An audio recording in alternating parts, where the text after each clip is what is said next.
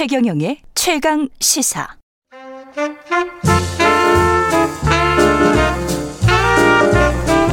세상의 모든 뉴스를 탐구합니다.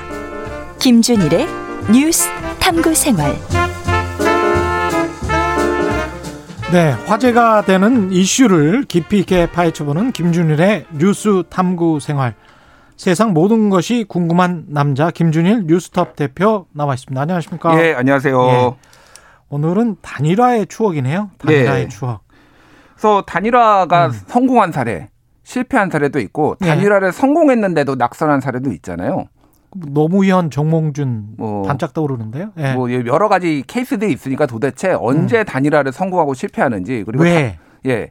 왜 성공하고 왜 실패하는지 음, 그것도 재밌을게요. 이유, 이유도 예. 그러고 단일화를 성공했는데도 왜 낙선했는지 뭐 이런 것까지 좀 짚어보면은 재밌겠습니다. 공통점이 있어요, 조금 몇 가지. 아, 예. 일단 사례부터. 예. 예. 일단 역대 대선에서 거의 단일화 논의가 크든 작든 다 나왔습니다. 아. 92년을 빼놓고는 단일화 얘기가 다 나왔어요. 그래요? 예, 예.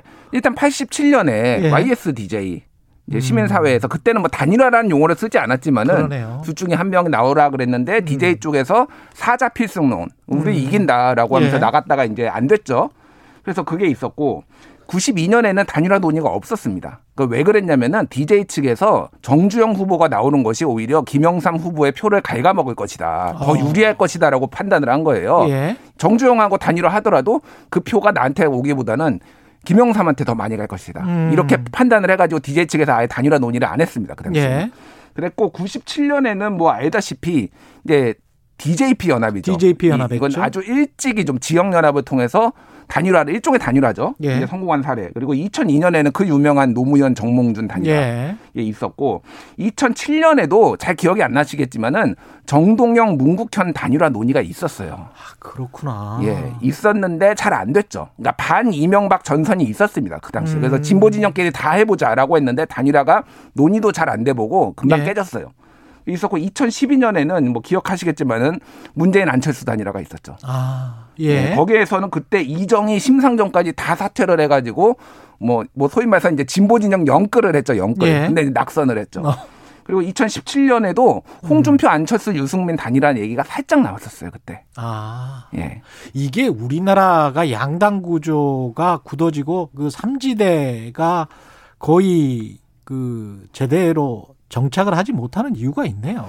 결선 예. 투표제가 없는 것도 이제 단일화 논의가 이렇게 많이 나오는 거죠. 프랑스 같은 경우에는 결선 투표제가 있거든요. 그렇죠. 두 후보가 마지막에 한 번 더 이제 결, 어, 투표를 하는데 한국은 음. 없기 때문에 이제 사전에 단일화 논의 압박이 있는 거고 예. 지방 선거도 상당히 재밌어요. 예. 지방 선거에서 기억하시는 게 2010년에 유시민 김진표 단일화가 있었습니다. 아. 경기지사죠. 경기지사에서 예. 유시민 후보가 국민참여당이죠. 음. 어, 김진표 후보를 0.96% 포인트 차로 이기고 소수 정당인데 음. 어, 됐어요. 예. 근데 낙선했습니다. 김문수 후보한테. 예. 그런 사례가 있고요. 음. 2010년에 단일화 같은, 했는데도 네네. 예. 그때 한명숙 서울시장 후보 같은 경우에도 민주노동당하고 단일화를 했어요. 예. 근데 이때도 0.6% 포인트 차로 오세훈 시장한테 낙선을 맞아요. 했죠. 예. 예. 그리고 2011년에 같은 경우에는 박원순, 안철수의 안철수의 양보도 뭐 단일화라고 하기는 그런데 어쨌든 양보 이후에 음. 그다음에 그 박영선 그리고 박원순 둘이 이제 붙어가지고 예. 박원순이 돼서 단일화해서 승리했던 이런 사례가 있고 2018년에도 서울시장 선거에서 사실 야권 단일화 얘기가 살짝 있었습니다. 어. 보수 진영에서. 근데 예. 이것도 이제 잘 안 됐어요. 몇 가지 이제 공통점들이 있는 거죠. 공통점이 뭡니까? 공통점이라고 한다는 게 단일화의 먼저 변수부터 말씀드릴게요. 음. 어떤 것들이 단일화를 성공시키거나 실패시키거나 첫 번째 착각이 있습니다. 착각. 착각. 예, 후보자의 착각. 서로의 착각. 예, 서로의 예. 착각. 예를 들면은 DJ가 예. 사자 필승론 하면서 우리 이긴다. 단일 안 해도 이게 예. 이제 대표적인 착각. 이죠 어. 그래서 이게 과거에는 특히 여론조사 기법이 덜 발달했을 때는 이런 착각들이 상당히 많았는데 음. 요즘은 많이 줄어들었어요. 지난번에 총선 같은 경우에도 2020년 총선에서 창원 성산에서 여영국 후보하고 예. 민주당 후보하고 단일화 논의가 기억나요. 있었어요. 예. 근데 단일화가 안 되면서 다 이제 어, 음. 미래 어, 미래통합당 후보가 이겼죠. 근데 그때도 착각이 있었습니다. 음. 단일화는 해야긴 해야 되는데 두 후보가 각자 나와도 이길 수 있어. 약간 이런 어. 분위기가 있었어요. 예. 그러니까 이게 판세 분석이 잘 안 되는 거 하나가 있었고 음. 두 번째는 이제 명분입니다. 단일화의 명분. 명분. 왜 단일화를 해야 되느냐. 음. 그러니까 가장 큰 거는 정권 교체죠. 예. 그래서 가, 정권 교체를 보면은 대부분 지금 약자 후보들 음. 야권에서 음. 이루어졌다라는 거 알 수 있어요 지금까지. 아, 야권에서. 야권에서 그게 이제 유일하게 아, 아닌 사례가 노무현, 정몽준. 노무현은 여권 여권 후보였죠. 그런데 그렇죠. 당시에 이회창이라는 사람 그 거물 정치인은 음. 항상 지지율 1위였기 때문에 약간 약자 포지션. 게다가 지지율 한 3%에서 시작했거든요. 노무현 후보가. 그렇습니다. 맞습니다. 그러니까 이것도 일종의 이제 약자고 야권 약간 느낌이 있는 거죠. 대부분 아. 야권에서 있었다라는 거예요. 예. 그래서 정권 교체의 당위성 여부가 되게 중요하다. 음. 그게 이제 강하면은 단일화가 잘 되고 예. 약하면은 안 된다라는 사례가 굉장히 많은 거예요. 지금에도 함의가 좀 있네요. 음. 예. 명분 그 다음에는 뭐죠? 어떤 보, 상 문제가 있어요. 보상. 보상? 자 단일화를 하면 한 명은 어쨌든 지거나 음. 양보를 하거나 뭐 이렇게 되잖아요. 예. 보상을 무엇을 받을 것인가 문제가 있어요. 그렇죠. 예, 그래서 지지율이 비슷한 후보끼리는 음. 단일화가 잘 안 되고 깨지는 이유가 거기에 있습니다. 그렇죠. 아니면 시너지 효과가 안 나는 이유가 보상을 예. 줄게 없는데 내가 짱 해야 되는데 DJP 예. 같은 경우가 지지율 격차가 많이 나면은 한쪽이 어차피 안 되잖아요. 음. 그러니까 단일화를 해가지고 뭔가 소위 말해서 떡고물이라도 얻어먹자. 총리만 하자. 네, 총리하자. 예. 뭐 이런 식의 이제 협상 같은 것이 한데 제일 안 되는 게 2012년에 노무현 아니 아니 문재인 어, 안철수 그 아. 단일화 룰을 가지고 엄청 지루하게 싸웠어요. 이게 적합도로 할 것이냐, 뭐로 할 것이냐 하면서 굉장히 강하게 싸워가지고 그게 그때는 엇비슷했으니까. 엇비슷했으니까. 그래서 그런 문제들이 나중에 이제 부작용으로 나타나는 사례들이 계속 나오는 거죠. 그러니까. 그러네요. 음. 그러니까 승리 변수, 그 다음에 실패 변수, 뭐 여러 가지를 좀 생각을 해봐야 되겠네요. 음. 예, 보상 이야기. 지금 착각과 보상 이야기 두 가지 하셨는데 명분도 이제까지 세 가지 얘기했죠. 명방 네. 명분까지. 예. 예, 예. 예. 이 서울시장 재보궐 선거 관련해서는 단일화가 어떤 영향을 줄 것 같습니까? 예. 일단 지금 단일화 논의들을 좀 봐야 그러니까, 그러니까 그 전에 그거를 먼저 말씀드릴게요. 예. 그러면 단일화를 했는데도 왜 패배를 하느냐? 음. 왜 패배를 했느냐라는 게 세 가지 정도 이유가 있어요. 예. 첫 번째는 타이밍입니다. 타이밍. 그러니까 언제 단일화를 하느냐가 되게 중요한데 소위 말해서 후보 등록을 하기 전에 음. 단일화를 하느냐 안 하느냐가 굉장히 크게 영향을 미쳐요. 직전에 하는 게 좋아요? 아니면은 아주 그 전에 하는 게 좋아요? 그러니까 그거는 이제 서사를 어떻게 만 스토리를 서사. 어떻게 만드느냐가 중요한데 핵심적인 음. 거는 후, 투표지에 사퇴한 후보의 이름이 올라가 있으면 안 됩니다. 그렇죠. 안 되죠. 예. 예. 그게 이제 대표적인 사례가 2010년에 그 이제 진보신당의 심상정 후보가 음. 그때 이제 아까 유시민 후보가 김진표 후보 예. 이겨가지고 나왔잖아요. 예. 그다음에 계속 압박이 있었어요. 야권 단일화 해라. 음. 근데 심상정 후보가 압박을 받다가 나는 완주하겠다고 하다가 투표 3일 전에 사퇴를 합니다. 경기지사 후보를 경기지사 후보를 사, 흘 전에 사퇴를 해요. 그래서 아. 정권 교체를 위해서 어, 경기지사 이제 어, 가져오기 위해서 진보 진영에서 눈물을 머금 고 사퇴를 하겠다. 근데 음. 그때 무효표가 18만 표가 나와요. 경기지사. 너무 늦었구나. 그래서 보통 서울에 4배가 나왔습니다. 그래서 심상정을 찍은 사람이 나 이거 못 받아들이겠다. 18만 표면 18만 표면 예. 어마어마한 그러니까 그때 예. 당시에 서울에 4배가 나왔어요. 음. 이거는 명백하게 그 심상정 후보를 지지하는 사람들이 이 지지 지지자 이전이 안 된 거예요. 아. 그래서 지금 3월 18일이 지금 후보 마감 등록 마감일이거든요. 예. 단일화를 하려면 그 전에 해야 됩니다. 만약에 그 이후에 해가지고 이를테면 뭐 안철수 대 뭐 국민의힘 후보가 나온다든지 뭐 김진애 대뭐 이렇게 다 나와버리면은 사람들이 음. 혼선을 겪을 가능성 그리고 지지자들이 마음이 흔들리는 거죠. 단일화 후보를 찍을까? 어, 우리 내가 진짜 좋아하는 후보가 있네라고 하면서 이제 무효를 하거나 뭐 이렇게 이런 가능성이 있기 때문에 타이밍이 매우 중요하다. 이게 억지로 하는 것 같은 게 아니고 서로를 축하해 주면서 정말 시너지를 내야 되는 게 중요하군요. 시너지를 예. 내는 게 중요해요. 음. 그래서 그 이제 그 2010년 얘기를 좀 하자면은 보상 문제가 왜 중요했냐면은 당시에 진보신당에서 서울에서 노회찬 후보가 나왔었잖아요. 그리고 예. 경기에서 그 심상정, 심상정 후보가 나왔어요. 그래서 예. 진보신당에서 얘기를 한 것은 음.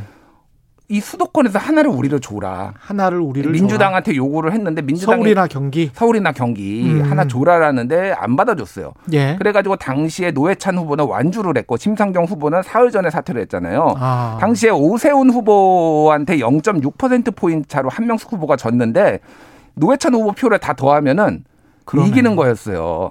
게다가 그때 또그 예. 논란이 지금 되고 있는 검찰 수사가 있었죠. 아, 뭐 검찰 수사도 있었고 예. 그것까지 있었던 거예요. 여러 가지가 요인이 됐겠습니다. 그러니까 보상이라는 예. 게 이렇게 음. 후보 개개인도 있지만은 정당 차원에서의 보상 같은 것도 정당 차원에서 조율을 해야 되는 그런 상황이었던 거죠. 당시에는 그러니까 음. 그게 안 돼서 이제 단일화가 깨졌던 거고 예. 또 하나는 이제 지지자들이 정말 온전하게 이 후보한테 어, 찍을 것인가의 문제가 있어요. 그렇죠. 그래서 거부감이라는 게 있거든요. 예. 예를 들면은 2002년에 노무현과 정몽준이 단일화를 했는데 만약에 음. 정몽준으로 단일화가 됐다라고 예. 했을 때 노무현 지지자들이 온전하게 정몽준을 찍었을 것인가에 대해서 많은 의문들이 이건 가정이긴 하지만은 예. 거부감이 상당히 있었다라는 거예요 당시에.